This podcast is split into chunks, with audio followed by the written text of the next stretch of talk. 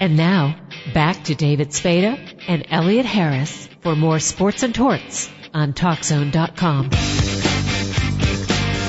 Alrighty.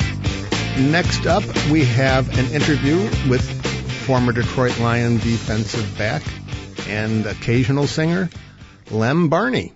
I see you went to Jackson State for college. I know Jackson State because a former Chicago Bear went there, Walter Payton. Sir Walter Payton, he certainly did, David. Uh, Pete, uh, I never had a chance to play with him, played all my years against Walter, but I had the opportunity to play one year with his brother Eddie, who came up uh, my uh, senior year as a freshman. But uh, yeah, the great sweetness uh, played at Jackson State as well. I think Eddie's crazier than his brother was. and you know what? The guy was a phenomenal golfer. Uh, I don't know why he didn't take it up. Uh, uh, he ended up becoming coach at Jackson State. He was the golf coach there for a number of years, but a fine golfer. Was Eddie as talkative back then as he is now? More so back then than he is now, yes.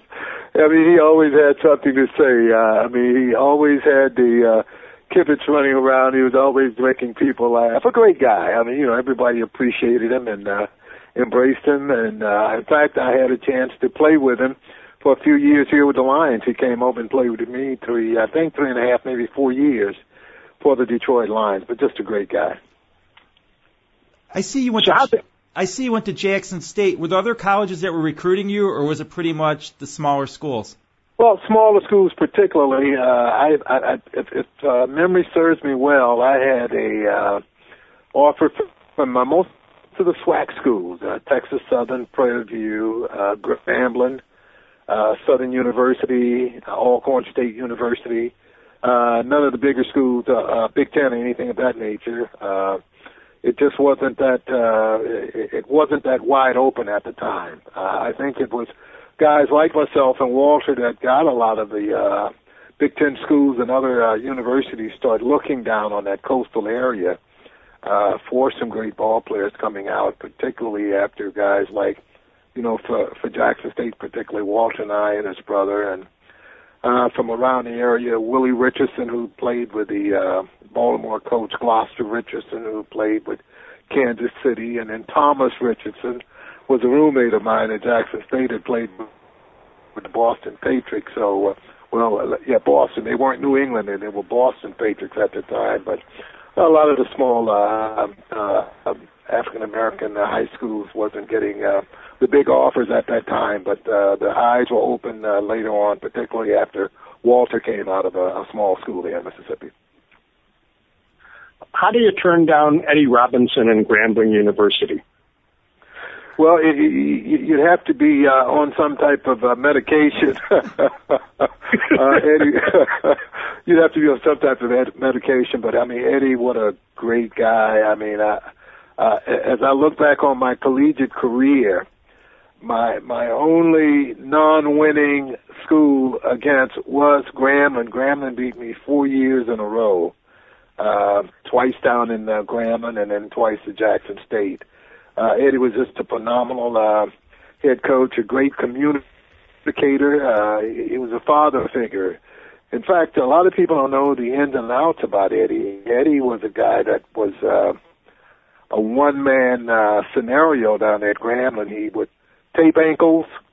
He did the curfew checks every night. Uh, he made sure the guys were eating right, going to class. I mean, just a tremendous guy, and had a great friend over in Alabama Papa Bear Bryant. Uh, and I mean, it was just amazing, particularly because of the uh, scenario that was going around then. The racial tension was pretty much high in the early 60s, and Eddie and uh, the late great Bear uh, Bryant were, were dynamic friends. Uh, they worked together in camps during the off season, and uh, I mean, what what else can you say about him? I mean, just a tremendously great coach. So Eddie Robinson had to kind of be upset when they lifted the quotas on the college teams with how many black players could be on there because it was hurting them because he was just stacked. Absolutely. He had to give a lot of his uh, ball players away to a lot of the Texas colleges, Texas Southern University, TSU, and then there was Prairie View over in Texas and uh, some other smaller schools. But uh, Eddie was just a dynamic uh, recruiter. I mean, guys from from Detroit, I mean, across the country, Los Angeles wanted to play down at Grambling because everybody knew the one, two, threes, the ABCs, and the XYZs of the great uh, Eddie Robinson. Just a phenomenal coach. And then you get drafted in the second round by the Detroit Lions in uh, 1967. What was that adjustment like going from Mississippi to Motown? Well, it was it was one of those things that you just had to uh, continue to do the things that you were doing to get you get you to get there. Uh, that's what Coach said. I said, "Wow, I'm going to Detroit." He said, "Just keep doing what you've been doing, and you'll be fine." Uh, I had a, a tremendous, uh, great head coach. Uh, my uh, first, my my last three years in college, my first year uh, was under the head coach of uh, a late guy that came out of uh, out of Atlanta, and Roderick Paige. Uh, you remember Rod Paige?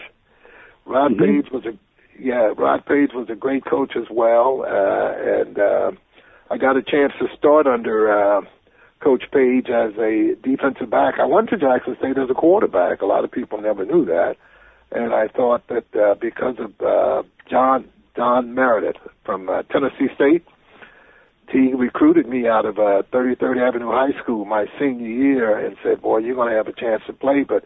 He had a great quarterback there then by the name of Roy Curry, who ended up playing with the Chicago Bears.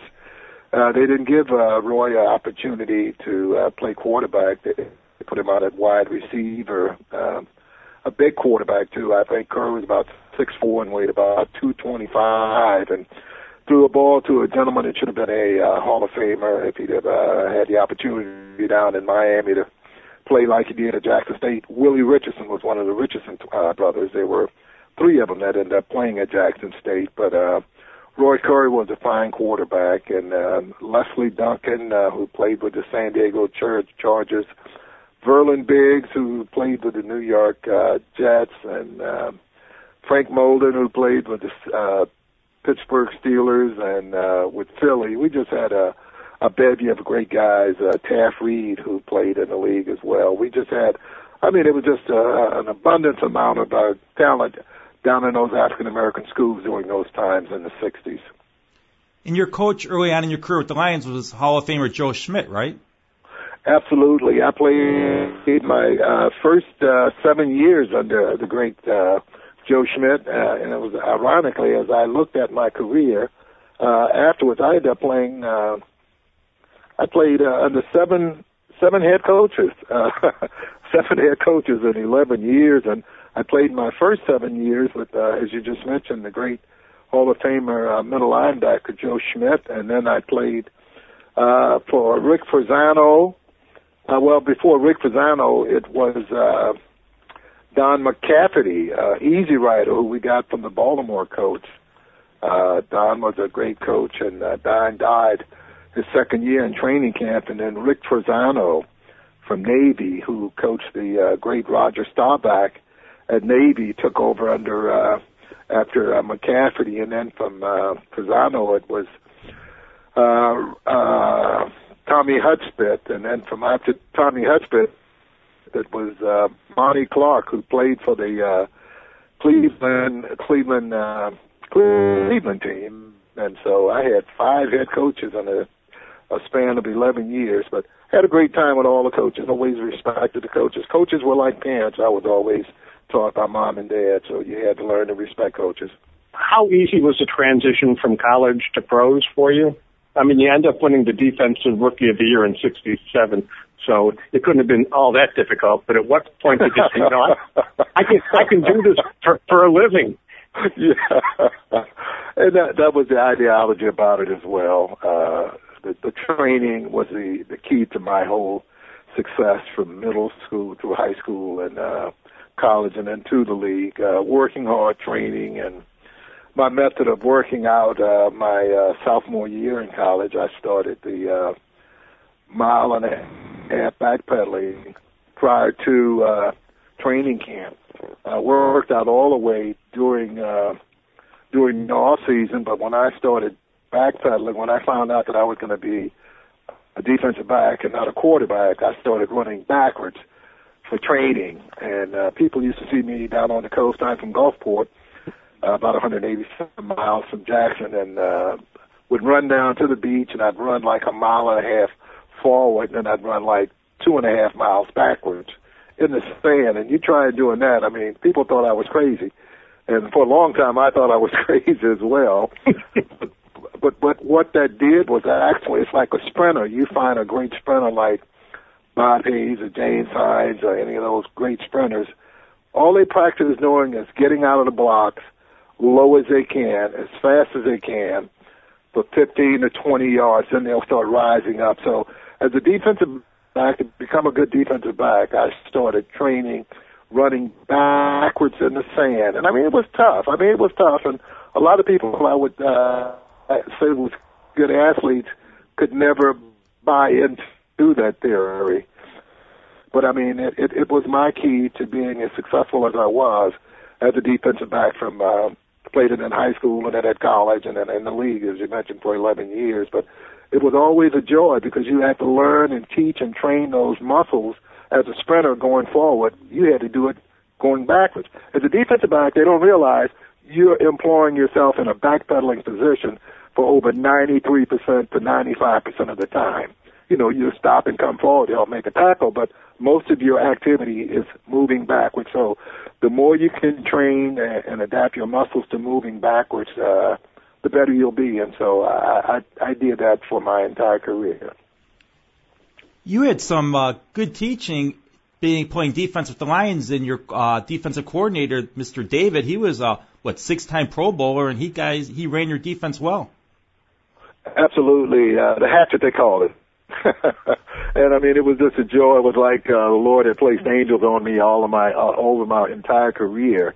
Uh, you're right, uh, Jimmy David, the Hatchet, as they called him, uh, was just a tremendously great teacher. He wasn't only a great defensive back; he should be in the Hall of Fame, as you mentioned, six Pro Bowls, and uh, he should have been there with another teammate that played with him, Yale Lary, who played for the Lions. But Jimmy was a tremendously great coach, and uh, he, wasn't one of those guys like you see today. Most guys today that are defensive coordinators or defensive back coaches come up to because of their head coach was a friend of theirs in college or they were cronies in college or something of that nature and just there because they're, they they were friends of the head coaches but even though Joe and Jimmy played together coach Joe Schmidt knew that Jimmy David could coach uh, because he played the game with that same type of intensity. Well, you and Jim David obviously must have had some sort of special bond because when you go into the Pro Football Hall of Fame, he's the guy presenting you. Yes, it was. I mean, I had a uh, couple of people that I thought about, uh, but because of the training and the confidence and the courage that Jimmy David gave me to play that game, uh, it was just uh, unbelievable. We had a uh, a love a, a love relationship that and and I still call his wife and uh, speak with her from time to time and his kids. Uh, but Jimmy was just a, uh, a tremendously great uh, asset for me and to me as a Detroit Lions Pro Football Hall of Famer, and uh, he was just uh, so great. I mean, you know, again, as I said, Joe, who played the game, he could coach the game. Uh, Jimmy, who played the game, could coach the game, and uh, it was almost like the Lord had angels on me from my middle school years all the way up to my professional years, um, and uh, I will always be uh, appreciative of that. Uh, my high school coach, who was a running back at Alcorn State University, was an All-American named Robert Hall told me if I wanted to play defensive back or quarterback or wide receiver, I could do it and do it with uh, uh, a bit of ease. But I mean, nothing was easy about it. It was always uh, a dire, hard work effort. Uh, I never was a guy that would loaf doing practice or doing training. Uh, you see a lot of guys that kick it around during the course of uh, practice. They'll do the same thing in, in a game. I mean, your body just adapts to what you do for it, and so it was always with intensity. In fact, I can remember Coach Schmidt telling me on offensive day, he said, Lem, let the guys catch the ball. You know, this is the offensive picture. I said, Coach, if you want to catch it, you need to put put somebody else over here. I'm not gonna let them catch it. I got to give them a game picture. And I mean, it made everybody play better, uh, not only in practice but also in a game because what you do in practice is normally the way your body is adapted to doing things during the course of your practices. So I would tell him, and I mean, I wasn't being smart or anything, and he, we laugh about it now, but he said, you're right about it, ma'am. If you do slow up in practice, your body will take that uh, initiative to slow up during the course of a game. And so it was always right full rudder, full speed ahead for me. And Jimmy David agreed with it. Uh, he was that way in practice. He would sit down and tell me that. He said, they called me the hatchet because I would whack them in practice. and then once I got in the game, it was easy to do. But I really enjoyed practice. I was a gentleman and enjoyed the practice sessions and the particular reason for that is because of my training before going into practice was always there. And one of the great things that I learned, loved about the professional aspect of playing the game was being able to study film. Uh, we really didn't have the film in college. Uh, we didn't have the means for it. We would see film, but I mean, they wouldn't break it down like it was in the professional aspect of it. Uh, first and tens, everything. Uh, team did the last five games before if I'm playing the Chicago Bears this upcoming week, I would have the opportunity to get the last five games of the Bears on film. And so how you break down film is, uh, I mean, it's a, it's a tedious job. It's, it's hard work. Uh, but everything that you would do as a Bear getting ready to play me, the Lions, the next week, five ball games before we play each other is that what you did on first and ten second and short, third and short, third and long, midfield, short yardage, and goal line that was successful in the last five ball games, I pretty much could put a dollar on the table that you're going to do the same thing in the next game against me. So learning how to break down film was uh, was one of the great assets for me that was taught and trained to me by uh, the late great Jimmy David. What a great guy he was. I'll tell you what, you aren't only a great football player, you were a singer. What is it with the Detroit Lions? You guys had a lot of entertainers on your team. Yourself, Alex Karras turned into an actor. I had Mel Farr also with us on the uh, What's Going On uh, album with Marvin Gaye. Uh, I think Mel and I could be uh, could have could be a claim of being the only two NFL stars to uh, have a gold record as well. And, and it came about uh, Marvin was uh, one of my favorites when I was in high school. I mean, he had to be everybody's favorite, but I mean, uh, when I found out I was being drafted by the Detroit Lions, I said Motown. That was the first thing that came to my mind was Motown, and uh, Motown was at its pinnacle in the uh, mid '60s. Uh, Marvin Gaye, the Temptations, the uh, Miracles, the Four Tops, uh, the Lady Singers, the Supreme. So when I when I was in training camp, I said I wanted to go by and meet Marvin Gaye one day after practice, and I got a chance because I found out where he played golf, a public golf course over here named Palmer Park, and everybody said, "Well, he plays golf there." So after after the morning practice, I missed lunch and I drove off to Palmer Park to look for Marvin Gaye. And uh, everybody said, "No, he's not out here now, but he doesn't live that far." So they told me where he lived, and I drove around and I go over and he's got a big brown Brougham Cadillac. That was the marker for me. He drives a big brown Brougham Cadillac, so I see the Cadillac and I pull in the driveway and I go up and I ring the bell and I step back and the bell had a chime to it, a little musical chime. About 20, about 25 seconds, I was getting ready to hit it again, and the door opened, and who stood in the door but Marvin Gaye? He said, yeah, man, what's going on? I said, look, Marvin, my name is Lem Barney uh, with the Detroit Lions. I just wanted to come by and tell you what a great musician I think you are. He said, who'd you say you were? I said, Lem Barney. He said, not the guy that played with the Detroit Lions. I said, yes, sir. He said, man, you're too small to be that guy. I said, you want to see, I said, you want to see my driver's license? He said, no, man, come on in, man. I was having lunch, you know. So I go in and he's in the kitchen having lunch. I said, no, I'm okay. Uh, I'm going to go back to the uh, training camp and have lunch before the second practice. And he said, man, what, what you over? I said, well, I just wanted to come by and just meet you and tell you how much I appreciate your singing and everything, man. And so, anyway, man, the, the kibitzing got to going, and I look at my watch and say, oh, man, I got about 30 minutes to be on the field, man. And it was about 25 miles from where he was, and I was driving, and I mean, I was driving like Mario Andretti and just hoping the cops wouldn't find me, and they didn't. And I get back, I get back to training camp, I got just enough time to put on my uniform, and still today nobody knew it because I'd have got fined for it. I didn't get my ankles taped that day uh, for the second practice because I was a little late and everybody was gone. But I mean, it started a uh, dynamic uh, relationship between Marvin and I, and I told Mel about it, and um, he said, "Oh man, that's wonderful, man. We got we got to go back by and see again." So we started visiting Marvin afterwards. We was getting tickets for him and uh, Smokey. They would meet us down at Tiger Stadium, and then we'd have a special place the Lions would go eat after a home game at Tiger Stadium, and Marvin and Smokey started coming by, and everybody, you know, everybody quite naturally gonna love these guys, and so they would eat with us and have fun. They take the pianos over, and I mean, it was sing along, not sing along with Mitch, but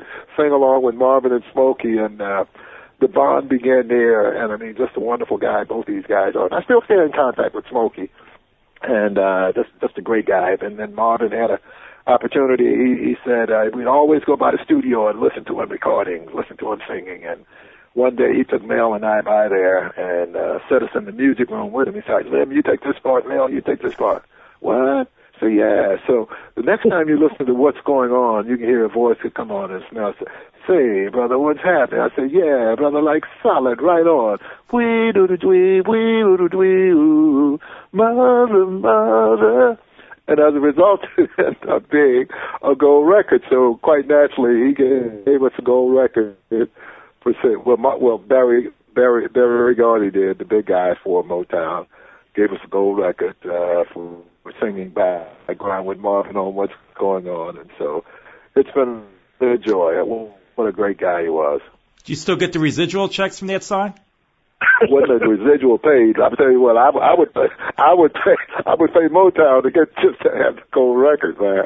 No, wasn't no residuals coming, but I mean, it was just a joy to, you know, sing with a guy that you fell in love with and uh, became great friends. And uh, what a what a dynamic guy he was. I mean, a lot of people didn't really know the ins and outs about Marvin, but he would give you the coat off of his back and wouldn't ask you for a receipt or a dollar for it. He just had a compassionate, loving heart, and he always wanted to uh, be an athlete. Um, just didn't have, just didn't have it. I got Marvin a shot with the Detroit Lions as a uh, as a walk on, and Bill Smith would uh, listen uh, people like he was on the uh, Shirley Eder show. He was with uh, he was on uh, Jack Paar show and a lot of the shows around the Detroit area, radio and TV. I'm gonna be a Detroit Lion, and so Coach Schmidt said, "Well, what's this about your man Marvin says he's gonna be a Detroit Lion? Don't you know he have to check with her?" I said, "Coach, I keep telling him that he can't just." You know, walk on. He, even if he's a walk on, he has to get the permission from the team. And so Coach had me to set up a meeting where Marvin would come down to the office and talk with him uh, because he knew him. Marvin would be over at the uh, restaurant where all the coaches and the wives and the players and the wives would be uh, Sunday nights after a game at Tiger Stadium. And Coach asked Marvin, said, Marvin, do you have any film from when you played in high school? Marvin sort of held his head down and said, well, Coach, I never played in high school. He said, well, it's okay. He said, what about college? Do you have any film on you from when you played in college? He held his head down again and said, Coach, I never played in college. She said, well, Coach, well, Marvin, what makes you think you can walk on as a professional without having played in high school? And he said, Coach, I just believe in my heart. The first time I touch a pass, I'll, I'll score a touchdown. You know, anytime I, I, I just believe that in my heart. Coach said, Marvin, I love your attitude and everything, but uh, let me think about this. I'll get back with Lemmy and I'll let you know. So Coach called me back that evening and said, man, I want this guy to come out there and get a leg broke or something. I couldn't live with myself if I did. He said, but let me think of something and I'll get back with you. So Coach had a three-day uh, shoes and shorts and helmets workout up in Flint, and he invited Marvin to come on. And Marvin tried out at running back, tight end, and uh, wide receiver, but he had the he had the heart for it, but he just didn't have the skills and the talent for it. But he was appreciative that coach gave him an opportunity at least to uh, work out with the guys. We talked to Joe Schmidt last year, and he said the toughest thing he had to do when he was coaching was when Chuck Hughes died on the field, basically arranging his funeral, doing everything like that, and that basically soured him on football. Yeah, I think the entire squad, not only the squad, the organization, not only the organization, but the town and the state was uh, pretty much uh, balled out behind that. Uh, a lot of people thought Dick had hit him, uh, but because we were playing the Bears uh, at uh, Tiger Stadium, and the week before, a lot of people don't know the ins and outs of the uh, start to this. The week before playing the Bears, we were playing the uh, New England Patriots in Foxborough, and, uh, Chuck had run a few patterns, and he came back and he sat on the bench, and he had a PVC, a premature ventricular contraction, that just shook his heart so bad, knocked him off the bench backwards about five yards, and. Uh, the next week he just started, you know, when he came back from uh, New England, he started going through the hospital through doctors, and they was checking him out every day, twice and three times a day, and found out that he he had just a little, like I say, just a PVC, a premature ventricular contraction, and they showed no other scars or anything, and they thought he was okay. And uh, the next week we we were playing the Chicago Bears here at Tiger Stadium, and uh, Chuck came in uh, on a first and ten and uh, ran a pass route, and the ball wasn't thrown to him. As he was coming back to the huddle, he gets another pass call, and he runs another route out, and the ball wasn't thrown to him. And on his way back, as he's passing the Chicago Bears huddle to get ten yards back where the Lions was huddling, he fell between the ball and where the Detroit Lions were huddling. Started foaming at the mouth and I mean, it was just a, a horrible sight. And uh, Butkus started waving because during those years at Tiger Stadium, both the teams were on the same side of the field. It wasn't like you know you got the new stadiums where one side, one team is on one side, one's on the other side. At Detroit, and I think all of the uh, Central Division teams did that, stayed on the same side, both both both squads. And uh, Butkus was waving for some of the doctors, physicians to come by, and people thought Butkus was taunting Chuck because they thought he'd slipped and hurt himself. But Butkus was actually summoning the doctors from the Detroit Lions, and finally, when they got out, they saw his coloration had really changed, and they rushed him off the field uh, down to the hospital. But uh, uh, they couldn't do anything. They, the key was that he transitioned. He made his transition to death uh, before they even took him off the field. It was that strong. Uh, PVC this time. And uh, as a result, we all went over. We flew down to uh, Austin, Texas, where uh, we funeralized Chuck. And one of the greatest things about it, and I love the guy ever since then. Always had great respect for him, but I fell in love with him when he called the Lions and asked if he could go down on the flight with us to the funeral. And that was the great Dick Butkus, and I've always uh, admired Dick for that. I have a great relationship with him. In addition to your singing skills, you also were an actor of some note. One of your roles was playing Lem Barney in Paper Lion. How tough was that? I love George Plimpton and Alan Alda. yeah, that led to another uh, trial too. But the uh, first role as a movie uh, star was uh, in the Paper Lion that was written by George Plimpton, a great writer. And George always wanted to uh, play, uh, get a shot at playing professional ball. George was a tall guy, uh, wanted to play wide receiver. In fact, it, he got the Lions and Coach Joe Schmidt to give him an opportunity to uh, play in a preseason game, and he played up in uh, played up at University of Michigan uh, in a preseason game, and uh, as a result uh, from that, he wrote the book The Paper Lion, which became a bestseller. And then after that, it had so much noise and attention around the country about uh, a writer, you know, trying out with the Lions, and it was uh, as as it was. We, we we got the big guy from from Nash, Alan Alda, to play the role of George Plimpton, and uh, it was just so much fun doing it. We did it down in uh, Florida at Boca Raton uh, uh, private boys school where we filmed it, and uh, it came out being a great uh, a great film. Uh, and uh, we went over to uh, St. Louis. Mike Leager and Alex Karras and myself, Mike and I did a lot of singing in the uh, in, in in the in the movie. Uh, they did a lot of the training camps and what rookies have to end up doing during the uh, course of uh, indoctrination as a professional ball player during uh, your rookie year. And it was fun. It was a lot of fun, and uh, it was a big uh, big blowout over in uh, St. Louis where we did the premiere showing and uh, went around the country that way. And I don't know if you knew I had uh, two movie experiences. Did you know that? No. Yeah, was didn't hit as big as the Faithful Lion, but uh, after that, uh, we we were approached by uh, a guy who had done the uh, biggest thing that he had done was Linda Lovelace Deep Throat. You remember that movie? Yes. Yes. Deep Throat. Okay. well, well, the guy who the guy he's awfully silent there. The guy who did the uh, uh, Linda Lovelace Deep Throat contacted Carl Eller from the Vikings, Joe Greene from the Steelers, Willie Lanier from the Chiefs, Mercury Morris from the Dolphins, Gene Washington from the 49ers, and myself about doing a motorcycle movie called The Black Six. Um, and, and the movie comes out to saying that we were all Viet, Vietnam War veterans.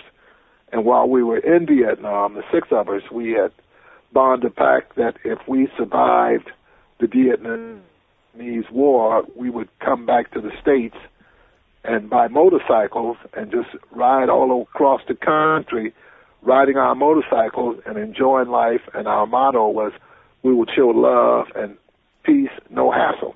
That was our motto. But everywhere we went, we ended up uh, running into dangerous uh, troubles across the country.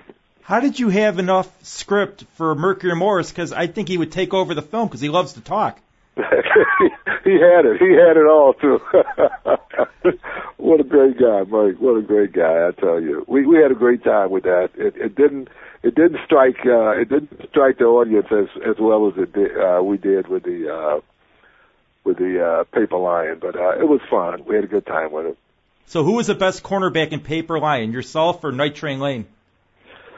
Night Train Lane, no question, man. The Train, what a great guy, man. His soul rest in peace. Uh, Train helped to scout me during my uh, junior and senior year down at Jackson State. Uh, I thought it was an honor to have him to come down, but Dick Night Train Lane, uh, the largest cornerback on record in the NFL, uh, still to date, as uh, modernized as the game is now with all the defenses, he still has the all-time league-leading record as a rookie, 14 interceptions, and they were only playing 12 league games at the time, and it's four more games now. So, uh, Dick Night Train Lane, what a great guy.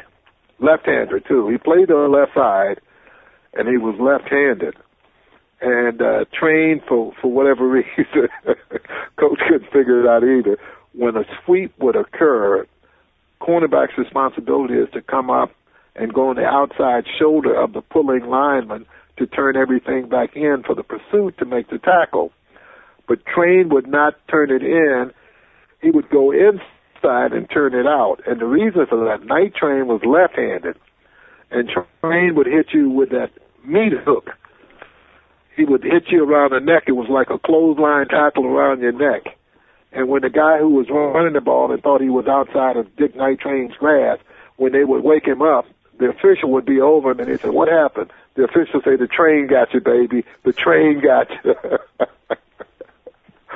but that train, he was just a great guy. Uh, biggest corner on record, as I mentioned. Now, the first game you started at defensive back, the first pass comes your way. You intercepted off Bart Starr. Is that the one interception that stands out to you in your career, or, or is there one? Uh, you know, uh, 56, uh, I, I could almost uh, re- reiterate and uh, describe all of them. I still remember them fondly.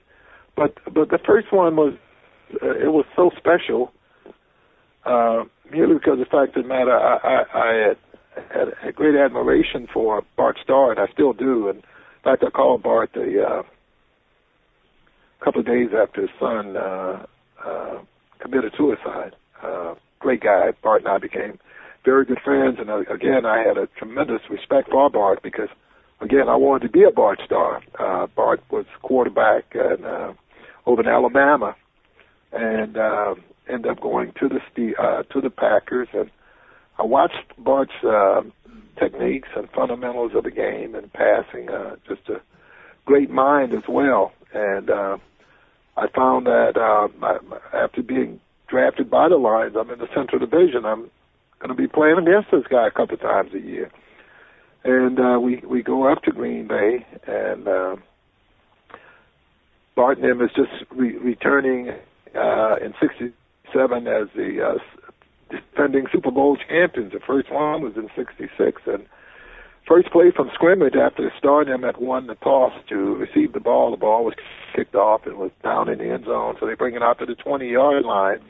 First and 10, the Starr does a reverse pivot and gives the ball off in the middle to Elijah Pitts for three yards. Now it's second and seven and wide side of the field to the rookie from Jackson State. And Coach Lombardi, as well as Bart, used to always test and pick on rookies. So Starr does a three-step drop, and he tries to throw an all uh, a quick out to All Pro Boyd Dowler. And as he sees me closing, he somewhat was in the motion of throwing, so he throws the ball like a good fastball pitcher to a good fastball hitter. He throws it low and away, and I dive in the front of uh, the receiver about three and a half yards, and I stretch out and I intercept the ball, and I do a forward shoulder roll, and I get up and I run it into the end zone about 22 yards for a touchdown. And as I slammed the ball when I got into the end zone, I watched the ball go skyward, and I put my hands on my hips and I said, "Lord, this is going to be easy." first play in the league, first pass, second play of the game, lines up seven nothing. What was it like when you got inducted into the Hall of Fame? Oh, I'm still feeling that feeling. I tell you, uh, one of the greatest feelings that uh, I, I can uh, always say, um, David, and uh, uh, I can always remember that because I mean it's a feeling like you, you, you never have a feeling like this before. I never had one before. I don't think playing in four or five uh, Super Bowls would have gave me that type of feeling, and uh, it, it was something that was was totally unexpected. First of all, the uh, first year when I was on the uh, finalist list, uh, uh, I didn't think I was going to have a chance to go in, and then the next year I'm on the finalist list again, and uh, it happened that second time, second time around, and uh, it was news across the country. Uh, Al Davis from the Raiders. Uh, you had uh, John Mackey from the uh, Baltimore Colts, may his soul rest in peace, and then we had number 44 from the Washington Redskins, John Riggins, and uh, myself.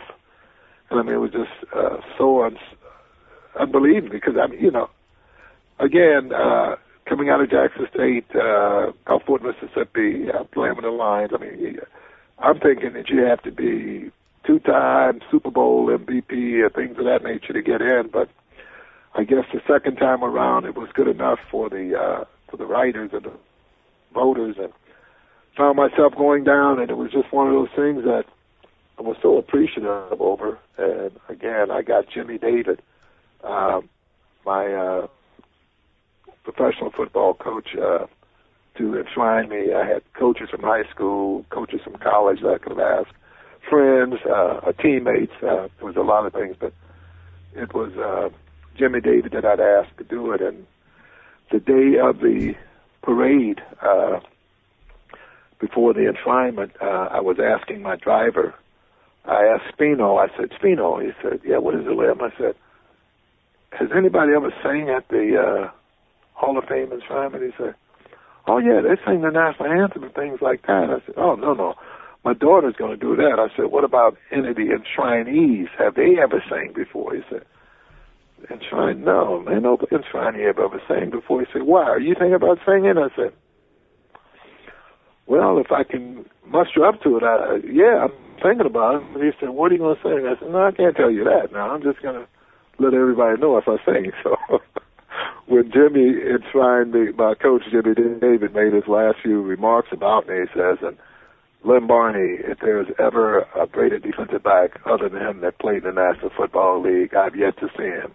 Here he is, Lem Barney. So everybody start applauding, and I walk up and I give a little sigh, and I look out and I say, for once in a lifetime, a man knows the moment One wonderful moment when fate takes his hand. And this is my moment. Greatest moment of my life in football. So I had to sing about it, or shout about it, or I was going to cry. One of the three or four, but uh, ended up singing, and uh, it, it it came off good. I mean, it, I didn't get any music offers or anything of that nature, but it was something I really wanted to do, and I said if I ever get there, it's going to happen. So it happened. Was there one receiver you went up against who was, you know, the most challenging out there? What was the question again? Who, who was the toughest receiver that you went up against? It could have been a fat lady uh, in the front of me, and I was going to respect her because if she was in the front of me, she had the abilities uh, and the talents to beat me. But uh, learning differential uh, aspects of receivers, there were some small receivers that had speed and could run uh, smooth patterns. Paul Warfield, uh, for instance. Uh, big receivers, Otis Taylor, Charlie Taylor. Um, speed and quickness and moves. And so learning by watching film, studying film, what assets receivers had was one of my main uh, objectives, is to find out what they like to do in crucial situations. So again, I respected everybody who lined up in front of me on, on a game game day, and uh, had always the ideology that if he's starting in the league, he has a chance to beat me, or by studying film and practicing as hard as I would, uh, I had the chance uh, as well as he did when the ball was thrown in his area. So I respected everybody. Uh, again, you had guys like Cliff Branch who had great speed. Bob Hayes had great speed. Uh, weren't good route runners. But you go back again to a Paul Warfield, uh, Isaac Curtis, who would run good routes that had great speed. Uh, Otis Taylor again. Otis had great speed as well as a, a fine route runner. So those were the, the things that I would watch uh, when studying film on wide receivers. Uh, just not what route he ran, but how he did it and how he got in, into it and what's one of the favorites. So uh, I respected everybody. I really did, uh, and I'm not trying to avoid the the uh, question that was asked. Uh, if it was an elephant or a fat lady singing the blues lined up in front of me on Sunday, she had a chance to beat me. All righty. Another wonderful show is available on podcast on TalkZone.com, Sports and Torts. I'd like to thank our guests, the lovely Lariah Daniels and Lem Barney. And I'd like to thank our executive producer, Dave Olson. And maybe one of these weeks we'll get David Spada back in the studio. Until then, thank you again for tuning in We'll be back next week with Sports and Torts on TalkZone.com.